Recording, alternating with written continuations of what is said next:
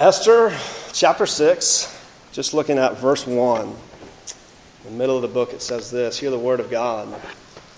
On that night, the king could not sleep. He gave orders to bring the book of memorable deeds, the Chronicles, and they were read before the king. Grass withers, flower fades, the word of the Lord endures forever. All right, on this seemingly insignificant verse and the seemingly insignificant event that it describes, a king who can't sleep and read something, hangs the whole plot of the book of Esther. And not only the whole plot of the book of Esther, but also the whole future of God's people. Will they be annihilated? It's what Haman in the story is planning, has a decree already for the king that it would happen. Or will they be preserved and their enemies are destroyed? What Esther is in the middle of hoping for and working for as this happens between the two feasts that he gives. It's the whole plot of the book of Esther hangs on this, the whole future of God's people, and, and so also the whole of God's promise of redemption. Because God's promise that a Messiah would come for the world through his people. They're annihilated. How's that going to work out? So it says the whole plot can turn around this very seemingly insignificant uh, event. And, and, if such small, unimportant occurrences can have such major, life sweeping, uh, course altering effects, how do we deal with that? Uh, what, what, confidence is there? What hope is there if, as we walk through life? Because it's, it's not that this is some strange big deal that happened then. This is the kind of things that we're, some nights you can't sleep very well. what would have happened if you had slept well? Right, where, where do these things go? We have uh, coincidence and happenstances just all, all around us. And we, we look as we see life, we can't really pretend that we're actually in control of our destiny. Because uh, there's too many things that we don't have control of that can affect it so widely. Um, you, know, you have that job, and seems like you had a good interview, and you put in your application as you talk to them, and they tell you they're going to get back to you, and you don't hear anything. You don't hear anything um, because your application got lost or they couldn't read your handwriting uh, on it to send you the email back. And that job that you thought was going to work out so well doesn't. It was completely outside of your control. Um, or maybe you, you meet uh, Mr. Right um, and you give him your number and he puts it into his phone, but he types the wrong digit. And you're like, why doesn't he ever call? Um, and there's just things that happen that we're not in control of. Um, and it often feels like we're just left playing the odds, right? Playing the odds. It's the luck of the draw, or it's the toss of the dice, as it were. Because uh, that's exactly what the book of Esther is about. It's about dice. Uh, rolling, rolling the dice, random chance. Uh, Purim, the feast of, of Purim. Uh, it, you have a few places in the passage that I put for you there um, that talks about lots, uh, the, this, that they would be casting lots or casting pur. Purim is just the plural for, for this word pur, which, which is a word for a, a dice. Um, they, they have like things where they've gone back in Persian history and they something that looks kind of cubic like what we have and has similar markings to our dice. This is what the book of Esther is, is about the random chance of how things fall out. It describes for us the events that lead to a feast uh, called Purim that's still celebrated today, uh, that celebrates the toss of the die and how it worked out. It celebrates Purim, celebrates Lot, celebrates how the dice fell out. Because though it was cast by their enemy to destroy them, that's not what happened. Instead, they were preserved and their enemies were put down. Apparently, the odds, random events in life, the odds were in their favor. So we're going to go through and look at just three different sides uh, of, of, this, of the story in Esther. Um, but as we go through, I want you to just think, ask yourself the question are, are you simply just left playing the odds for how life rolls out? Of the events that happen around you? Are you just bouncing from one coincidence to another? Is there any ultimate thing you can do about it? Does your life just essentially rest on the flip of the coin or the toss of the dice? Or is there more to it somehow? First thing I want you to see is against all odds and an unlikely story. Because even the setting of the book of Esther is a really unlikely story of what would happen. Right? I mean, how many people really have the chance of becoming queen? A queen. Now I know some of you are like from Orlando, and so you grew up going to Disney all the time, and so you think, every girl can be a princess.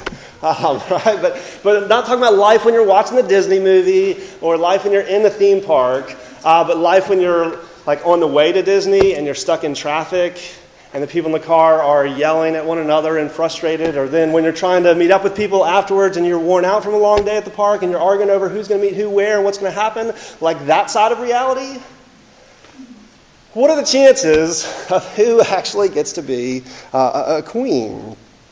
Um, in some ways, this story feels like it has more in common with some of the fairy tales than what reality often is experienced for, for most of us, just typical experiences. What are the chances, what are the odds of a young Jewish girl becoming queen of the great Persian Empire? The dominant empire of the time. Right? I mean, only like the most wealthy girls from the right families with the right connections uh, even have a chance of being considered. Um, and here's Esther, this young Jewish girl. This young Jewish girl who is in exile from her home country, uh, just living in the capital uh, of Persia. This, this young Jewish girl who's an orphan because both of her parents have died and she's being uh, raised by her uncle. but it just so happened that by a series of coincidences, happenstances, against all odds, that Esther, young, orphaned Jewish girl in exile, becomes queen of the Persian Empire. And at just the right time for God's people and God's purposes. Against all odds. Because Xerxes, the king of Persia, or Ahasuerus, uh, was already married. That kind of cuts out the chances right there, right? You oh, this person's really, oh, they're married. Um, he's already married. He's married to Vashti, who is an amazing and impressive and beautiful uh, woman. In fact, he's proud of her and impressed with her so much by her beauty that after he's had this feast, he wants her to come out so all the other people can see how amazing his wife is odds look pretty bad for anyone else uh, getting in. But it just so happened that Vashti did the wrong thing at the wrong time, at least as Xerxes was uh, concerned. When the king called her out to be uh, shown before his friends, she refused. For whatever reason that the text doesn't tell us, she didn't want to come out. And she wasn't going to do what Xerxes told her which the king of the Persian Empire was not going to stand for. He feels shamed in front of his uh, friends. And so he asks his counselors what he should do, and he gets some very poor advice uh, and decides that he should be rid of her.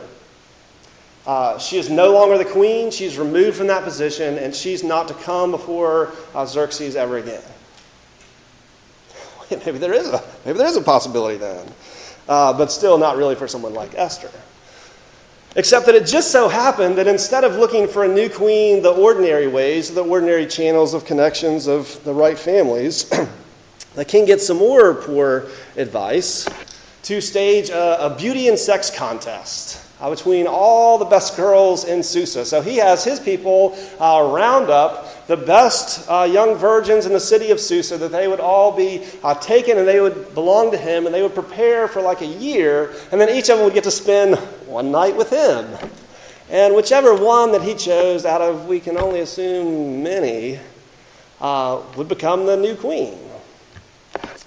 Um, and Esther is selected among those who happen to live in the capital are beautiful and attractive.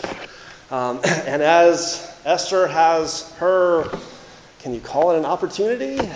Uh, there with the king one night, it says, the text says that the king loved her more than all the rest. And so it just so happened that Esther, this young orphan Jewish girl in exile, becomes the queen of Persia at just the right time. Queen. do you ever just stop and wonder why? Why are the things in your life the things that have happened in your life? Why? Good things, bad things, the way that they are. Why? Why were you born who you were, who you are, where you where you were? Uh, with the ethnicity uh, that you have, the social economic status uh, that you've uh, had, the, the family that you've known, uh, and the circumstances of the course of your life before you were even able to make decisions for what gets to happen. Why is that what your life was? How would it have been different if you were born centuries ago? Or like back when Persia was the great dominant empire? Or in another part of the world, another time? Uh, how the things that have happened set the directions for your life in ways that, that you can't control? Right? Why? Uh, why have certain things happened? Certain hurts, rejections, all that you've experiences, experienced? had difficulties um, that just didn't feel like they were deserved. It's not something that you did that brought that on. How did that happen? Or maybe the other side of it. Maybe you've gotten lucky. Uh, maybe you've been fortunate a lot of the things that you've experienced. But, but why? Why do, why do you get to experience that when, when others haven't? Um, the question we keep asking is, is why? And usually, the best answer no, it's a somewhat annoying answer. The, the best answer is the answer that we find that Mordecai gives uh, in chapter 4, verse 14. Why? The answer that Mordecai gives is who knows? Who knows why?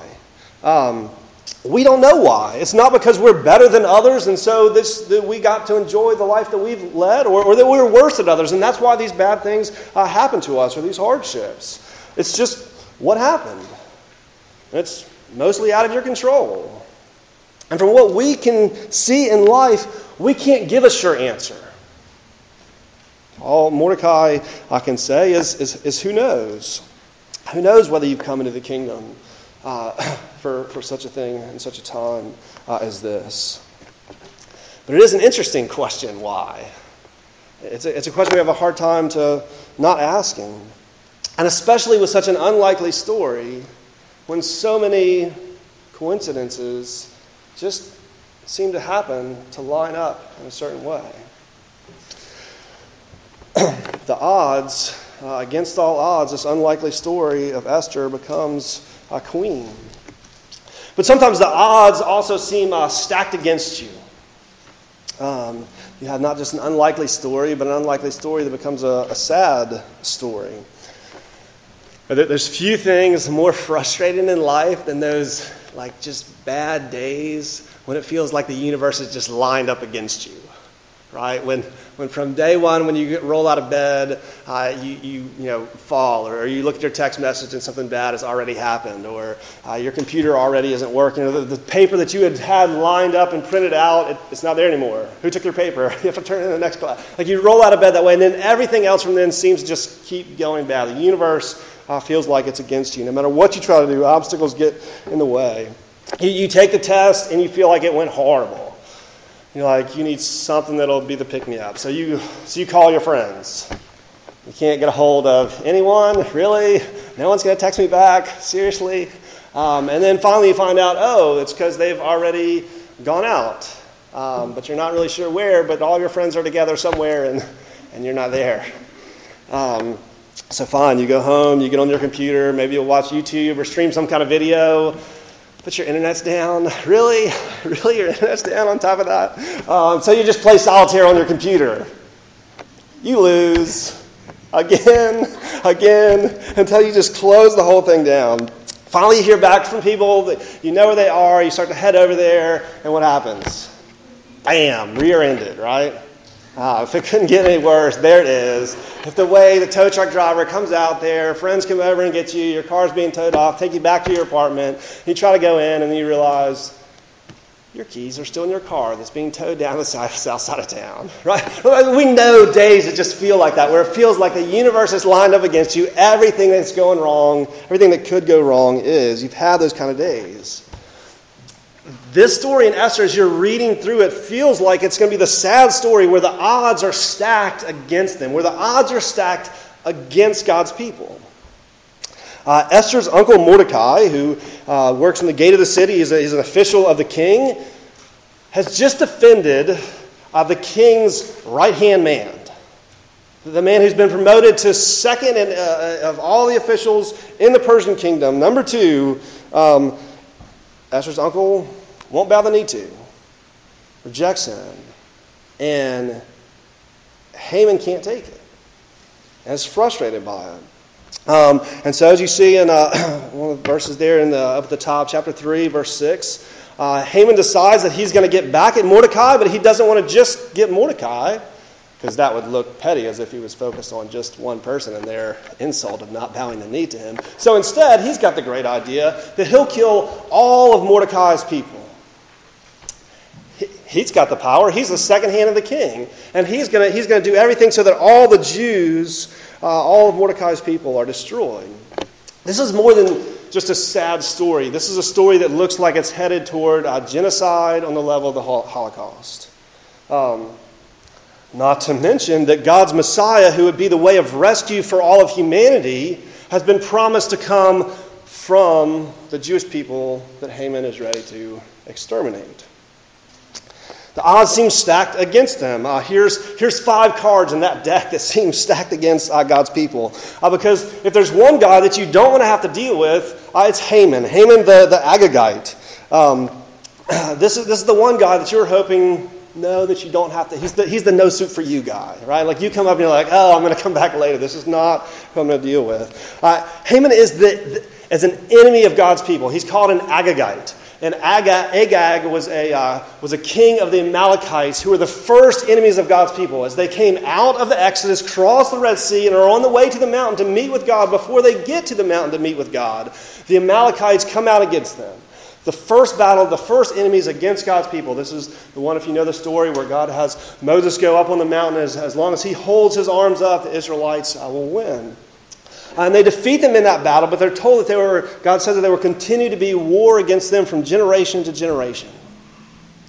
Now, Agag was a king of the Amalekites in the days of, of King Saul, as Israel comes in, the, in a monarchy and the kingdom is, is growing.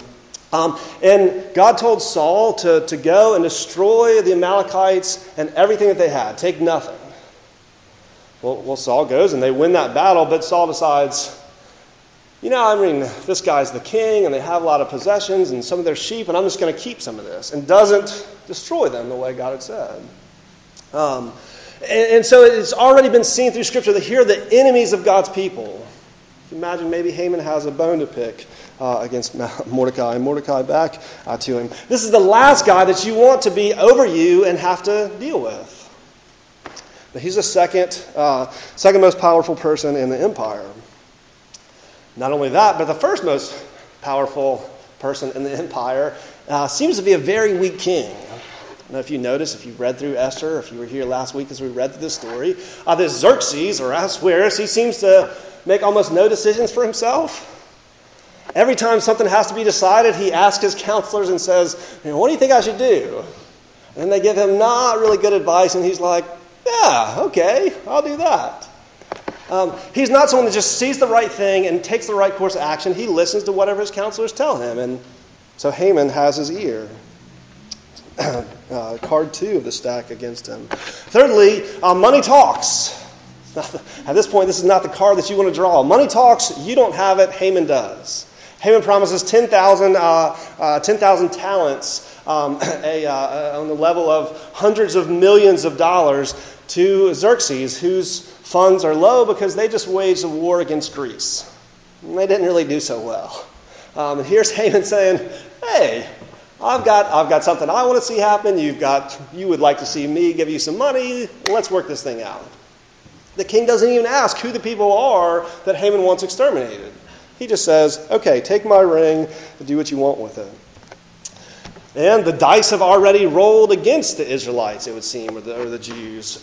Uh, Haman, as he's playing this out, has already sat and, and taken the, the pur, the Purim, and, and, rolled in, the cast the lots to see how it come, to see what would be the best day and the best month where he would be most likely to be able to, for his plan to succeed uh, against God's people.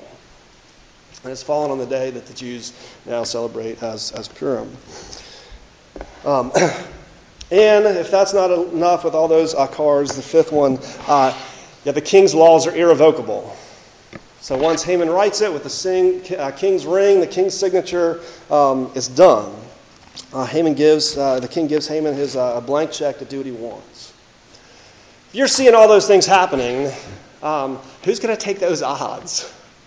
Like, like, really, here's second most powerful man, hates the, hates the Jews, king will only listen to what he says. The second most powerful guy, Haman, has all the money, has rolled the dice against the Jews to find the best time uh, to work against them, has gotten permission from the king to exterminate them, and that decree is irrevocable. Who are you going to bet on? Right? The odds are stacked against uh, God's people. You've got to know when to fold them, unless that's your last chance uh, and, and last last hope, and you have to be all in. Listen, how does it feel when the odds seem to be all stacked against you? How do you respond on that bad day? You're just like, this person hit my car. Oh, I know they just weren't watching. I don't, you know, like, I don't know why. This, we got like, why is this happening to me? really? On top of everything else, and I left left my keys. I can't even get into my own apartment. This is what's going to top off my day. You feel like, why is this happening to me? Do I do I deserve this? Why does this go wrong for me? Does God hate me? Did I just did I just do something wrong? Did, I, did I break the laws of the universe uh, somewhere? Am I worse than other people? Am I just am I just cursed? Um, is it my fault? Is there any way out? Is there any way out, or should I, I might as well just, just give up? Uh, here, the question is, is kind of has God given up on his people? Because, yeah, he's made these promises about a Messiah that would come from them, but here they are in exile because they rejected God. Has God given up on them? Is this just what he lets happen because he's, he's done with them? It, uh, are they just not good enough? Is there no hope? It seems like, like a sad story. Until one night, it just so happened that the king couldn't sleep. Uh, and so, thirdly, from against all odds, this unlikely story, to the sad story where the odds seem stacked against us, uh, we have this uh, bedtime story, uh, if you will, of, of what are the odds. Because then comes this seemingly insignificant event of chapter 6, verse 1. Well, the king can't sleep. You've all had you know, restless nights. Sometimes you just can't, too much caffeine, too much stress, too much excitement hanging out with people, things on your mind, who knows, but you don't expect that it'll alter the course of history. Um, but here, every once in a while, just, just happens. You can't sleep, it's no big deal. Um, Daphne and Al seem incredibly to not be able to sleep most nights. They probably get up 20 times out of bed and come into the living room like, Mommy, I can't, I can't sleep. And we just say, well, we don't go like, oh my goodness, what's going to happen in the world? Just lay back in bed, stop talking to your sister, um, stop getting out of bed and coming tell me that you can't sleep, and maybe you'll fall asleep. well, King Xerxes can't sleep, and so he says, What am I going to do? I'm going to have a book read to me. Um, uh, uh, he asked for some boring reading material that's, that's uh, sure to put, put someone to sleep. The book of the memorable deeds, the Chronicles. And they were read before the king, probably hoping that he could fall back asleep.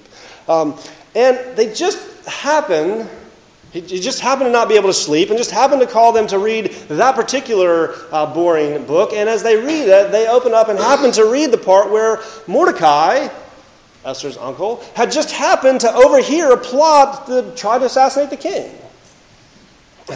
And it just so happened that while the king usually rewards the people that, uh, that, that, help cover for him, because that's the kind of behavior you want to positively reinforce well and openly, so that continues to happen again, he says, What's, what's been done for Mordecai? And I say, Nothing. He, he just happened to have forgotten to do anything for Mordecai until this particular time.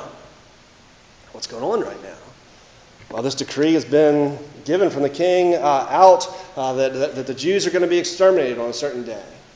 Uh, and Mordecai has talked to Esther and said, Esther, go to the king and plead with him that he might do something about this. Uh, and Esther is gone, and, and wisely she goes and she talks to the king and she says, I want to give a banquet for you. So they feasted one day, and he says, What would you like? What can I do for you? And she says, Come back to my feast tomorrow.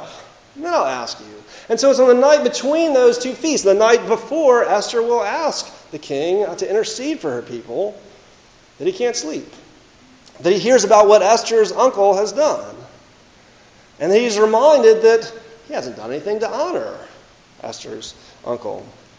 And it just so happens in that morning that Haman is the one waiting there, asking for Esther's uncle to be thrown upon the stake of the gallows that he's built outside his house. And instead, he finds out that the king wants to honor Mordecai, and Haman ends up being the one uh, walking him around uh, before everyone in the city, dressed in the king's robe, saying, This is the man that the king wants to honor. As you read through the book of, of Esther, this is what happens. It's, it's as that king has that sleepless night, happens to read this book, which happens to tell about what Mordecai happened to overhear that happened to not have been rewarded yet, that at that point everything else in the story begins to reverse. The fortunes begin to reverse. The fate, the destiny, as it would seem, uh, begins to reverse from surely the odds being lined up for Haman against God's people to Haman being the one who seems to be about to fall, shamed and humiliated before Mordecai, who he was expecting that he could be able to kill even before the uh, day came for the extermination. And all the reversal happens. From there, uh, it goes back to the second feast, and Esther asks the king to save her and her people. And he says, Who is it who's doing this? She says, The wicked Haman. And the king is ready uh, to have Haman exterminated. And now, instead of Haman being the one who's second in the kingdom, uh, his house, his wealth and possessions are given to Esther, uh, and his position, second in the kingdom, is given to Esther's uncle Mordecai. Um, and then they begin to ask, and they decree, the king gives them permission to second decree uh, contrary to what the king had already decreed, so that the Jews could defend themselves against whoever attacked them. And they had the permission of the king to exterminate anyone who tried to exterminate them. Um, and so God's people were preserved uh, and saved, and eventually their enemies are the ones who are destroyed. And it happens on the day that the dice had rolled to and said that will be the day that things get dealt with. What are the odds? What are the odds that it works out that way? Listen, this unlikely story, sad story, bedtime story, whatever. Um, if, if the roll of the dice or a sleepless night can change history, how are we supposed to live? Well, what are we supposed to do uh, with that? If the daily coincidences are of prime importance for our future, what confidence do you have? Um, what, what hope do we have? If it's all random, very, very little. We're just left playing the odds unless somehow the odds are fixed. Unless somehow the odds are in your favor. Because as you read through the book of Esther, that's what you're beginning to see. All these circumstances and coincidences and the timing of when they happen of things that you would never expect lines up. And it lines up in just such a way to reverse everything that was expected. If I can, if I can use the line from the Hunger Games give you a summary of how I want you to look at this message, um, may the odds be ever in your favor. That's what's said before the start of the games. May the odds be ever in your favor. But as you read through it or as you watch the movie, you realize that it's not just the odds that are at play here. That the real conflict that's going on is also between those who are in the game and the game makers behind it. It's not just who happened to find the, rest, the right thing or have the skill uh, to get here, but there's a conflict of they're orchestrating the game behind it uh, for a certain purpose of the entertainment of those who are watching. In other words, there's something behind the odds, uh, behind the probabilities, behind the coincidences, and even uh, the roll of the dice. Um, the, the book of Esther never mentions God. That's the way that we uh, often experience life, not being told what God is doing without divine explanation of the whys. Uh, but the rest of Scripture is more overt and helps us, gives us the context in which we understand uh, the, book of, the book of Esther. Of life, it speaks about God's providence. It speaks about God being a king, not like Xerxes, kind of whatever someone else tell him, but the king who is ruling over all of it. According to a plan uh, that he has set and continues uh, to work it out. Romans 8, uh, verse 28 says it very clear, very overt. It says, And we know that for those who love God, all things work together for good, for those who are called according to his purpose. Or if you need to sum it up in the language of the Hunger Games, may the odds be ever in your favor. Uh, because God it works the odds, works every event in history for the favor of his people, for the favor of his glory. Uh, that he's working everything out uh, towards. Uh, uh, he has a purpose and direction towards which he organizes all the events of, of history, and his purpose is summed up in his Son. Uh, that's how Ephesians 1 puts it. Uh, he has summed up all things together in Christ uh, for his glory. So there wasn't actually any doubt in, in redemption of what was happening. Um, was God going to be faithful to his promises? God was orchestrating the whole thing. Um, and this is true in every, in every detail of every event of, of all of history. Uh, one of the commentators said it this way It's not that the God of, of the Bible is simply able to do amazing miracles in the middle of history. It's that the God of the Bible is in control over all the ordinary and mundane and daily events of history and working it toward His purpose of His glory and even taking care of the good of his people. so that in Christ, uh, the odds are always in your favor. That's not to say that every coincidence is going to line up well for you, or that you have that day where everything seems to line up bad, that it's because God is against you. All those things are summed up together in Christ. But it means even these things where it seems to be that sad story where things are going uh, wrong all over the place have an eventual reversal, a different direction that they're heading toward. It's the Feast of Purim, it's the rolling of the dice of lots. Uh, Proverbs 16 says, The lot is cast into the lap, but its every decision is from the Lord. And so we get to look at the unlikely story a little bit different. Uh, the part of the gospel to us is that disobedient rebels uh, and failures like us could be God's children, could be loved and accepted and approved and have eternal place of life with God. That's an unlikely story. And yet it's one that God has promised and He is able uh, to work out has worked out through his son. Because uh, what seemed to be a very sad uh, story when God himself uh, came into the flesh uh, for his people as the promised Messiah to rescue his people, the odds were stacked against him. And the Jewish authorities and the Gentile authorities, from Herod uh, to Pilate, all joined together. The people crying out, Crucify him, crucify him. And the only innocent person in history was raised up on the cross, uh, nailed to it to suffer and to die. God Himself uh, pouring out wrath against him, uh, condemning him. It's a sad story that doesn't end there. Uh, and more, more than a story that just has reversal and, and some uh, bedtime story, it's an epic uh, resurrection story of life. In the book of Esther, that's what hangs in the balance of destruction or salvation. Uh, who lives and who dies and how it goes. And it goes according to God's plan, according to His purposes, focused on His Son for His people. That His promise of, of, fun, of bringing a way of salvation for humanity won't be thwarted um, he has placed out all the details to it. And when it came and everything seemed to be crashing uh, down, what would look like the end of history or any hope.